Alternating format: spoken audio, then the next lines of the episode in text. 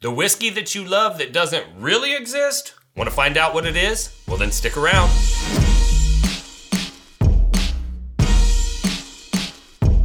So you're probably thinking, doesn't really exist? What does that even mean?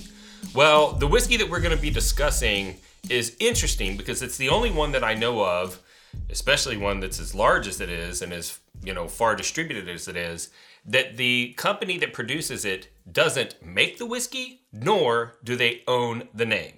The company we're talking about is Nelson Greenbrier Distillery, and the whiskey is Belle-Meade.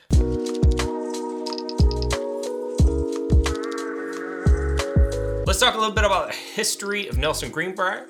Nelson Greenbrier's history started in 1835 in Germany when John Nelson, who was a soap and candle manufacturer, tried to immigrate to the United States with his entire family. He sold the business and converted all of his worldly possessions into gold and had a custom suit made where he sewed the gold inside the lining of the suit. On the way over from Europe, there was a huge storm. He was blown overboard, and because of the weight of the gold, he died. He sank to the bottom of the ocean, could not save himself. His family, though, did make it to the United States absolutely unharmed. And they had a 15 year old boy named Charles Nelson, who is the beginning of the Nelson Greenbrier Distillery. Charles and his younger brother started a soap company when they arrived in the United States. And just before the Civil War, they moved down to Nashville to start a grocery business. And their biggest products that they sold were meat, um, coffee, and whiskey, uh, which is kind of an interesting part of their story. Uh, the company that they were selling coffee to was a local uh, hotel house called Maxwell House, where they referred to the coffee bought from the uh, grocery store as good to the last drop. You all know it as Maxwell House Coffee nowadays. The butcher that worked for him went on to start another grocery store that is a chain that is still live and well today in Tennessee. Uh, and Charles Nelson sold off his grocery business so that he could buy the distillery that was making his whiskey. So, uh, what a lot of people don't realize is that, you know, Jack Daniels is enormous today, and people think of Tennessee whiskey and Jack Daniels almost synonymously. But Nelson Greenbrier's distillery was considerably larger than Jack Daniels back in the day. In 1885, he was 16 and a half times the size of Jack Daniels. He did die in 1891, and Nelson Greenbrier uh, became one of the largest female owned businesses. Um, and it ended up shutting down in 1909 when Prohibition hit Tennessee, which, as you all know, was about 10 years before the federal mandate kicked in. So that's where the Nelson Greenbrier distillery came from. Where did the name Belle-Meade come from? Well, Belle-Meade Plantation was an internationally famous horse racing ranch. In 1871, the plantation bought a uh, stallion named uh, Bonnie Scotland and Bonnie Scotland became the descendant of two thirds of all Kentucky Derby winners to date and 11 Triple Crown winners, which one of the most famous racehorses in history. And that fame made it possible for them to form a relationship with Sperry Wade and Company in 1878 through 1887, they licensed the Belle-Meade name to them to make Belle-Meade bourbon. So that was the first time that that name was used in that capacity.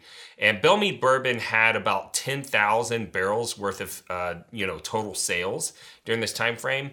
Uh, and for perspective, Nelson Greenbrier Distillery was operating at the same time, and they were doing about 7,500 barrels a year. So, as you could imagine, Nelson Greenbrier considerably larger than Belle-Meade Bourbon back in the day, um, but unfortunately, Sperry Wade and Company was totally destroyed by a fire in 1885, effectively ending the relationship. They limped along until 1887, but that's when they closed their doors. Hey, Bourbon Real Talk, Randy Sullivan here with some very exciting news. We have new merch just in for all of your whiskey aficionado needs. We have Glen travel cases. Now, these were custom designed. Uh, Lindsay had to work this out with the manufacturer to get them just the right size. There are two different sizes. You can buy them empty without the glasses in them. They're $28 a piece, or you can buy them with Bourbon Real Talk official full size Glens.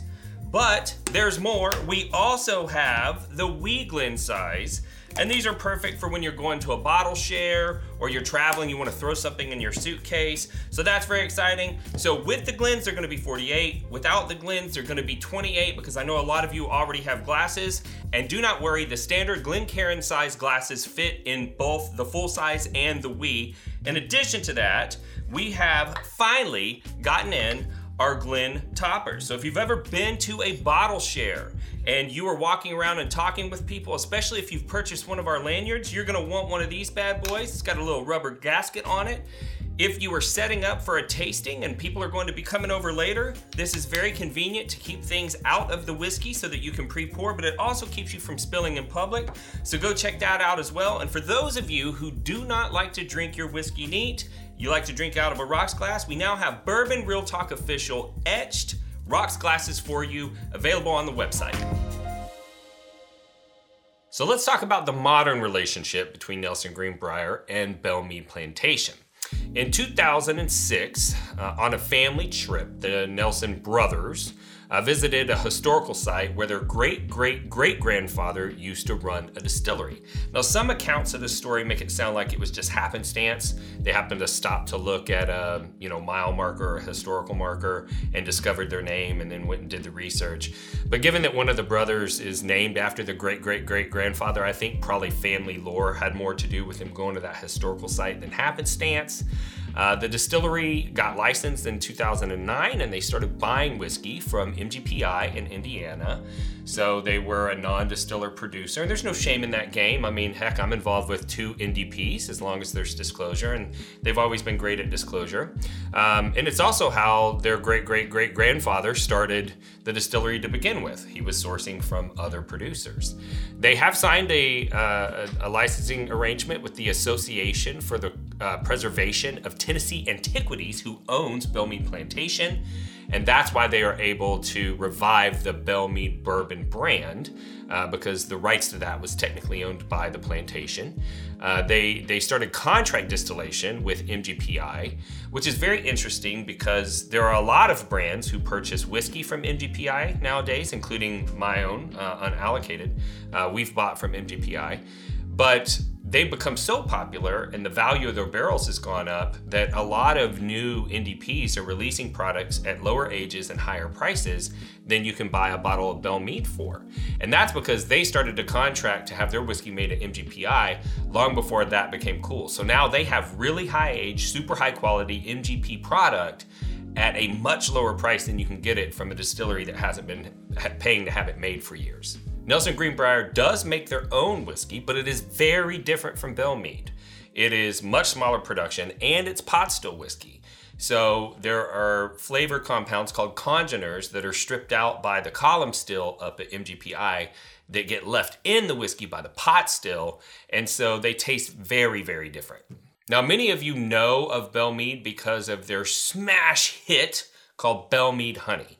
So, to my knowledge, they were one of the first distilleries to take a uh, one of their barrels, send it to a uh, bee farmer, and age honey in it. Then get the barrel back, age their whiskey in a honey aged barrel, and it imparts this beautiful honey flavor to the bourbon and that has become a smashing success they have a huge sign up list every year and often the bottles get sold on the secondary for many many many times what they were sold for at the distillery and that has really helped to spread the fame of Belle Meade. But to be honest I probably prefer their regular shelf line product because it's just really good high aged MGP whiskey. Now, I have had the opportunity to visit the distillery a couple times, and I have to say, probably not one of the funnest distillery tours that I've ever been on.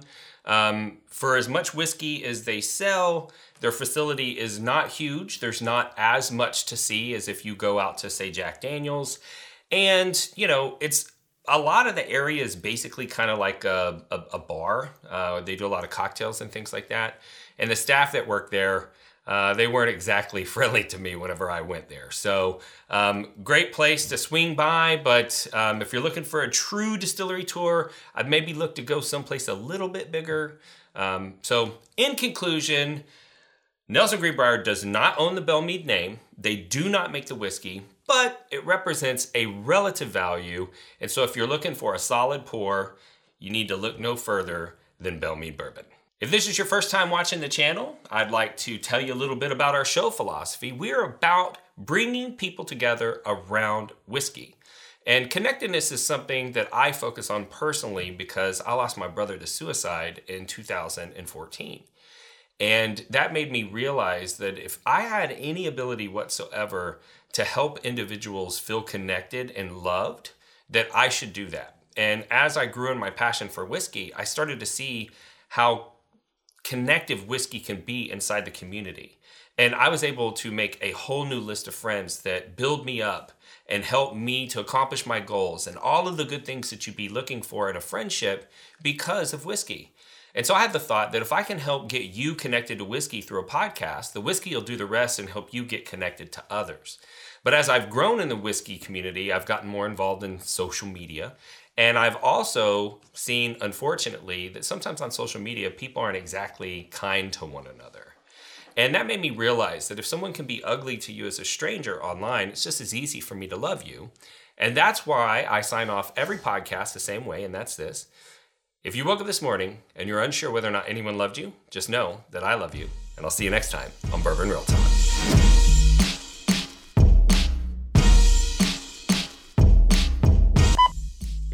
Outtakes either. oh, I just saw that. Yeah, we didn't get any outtakes on that.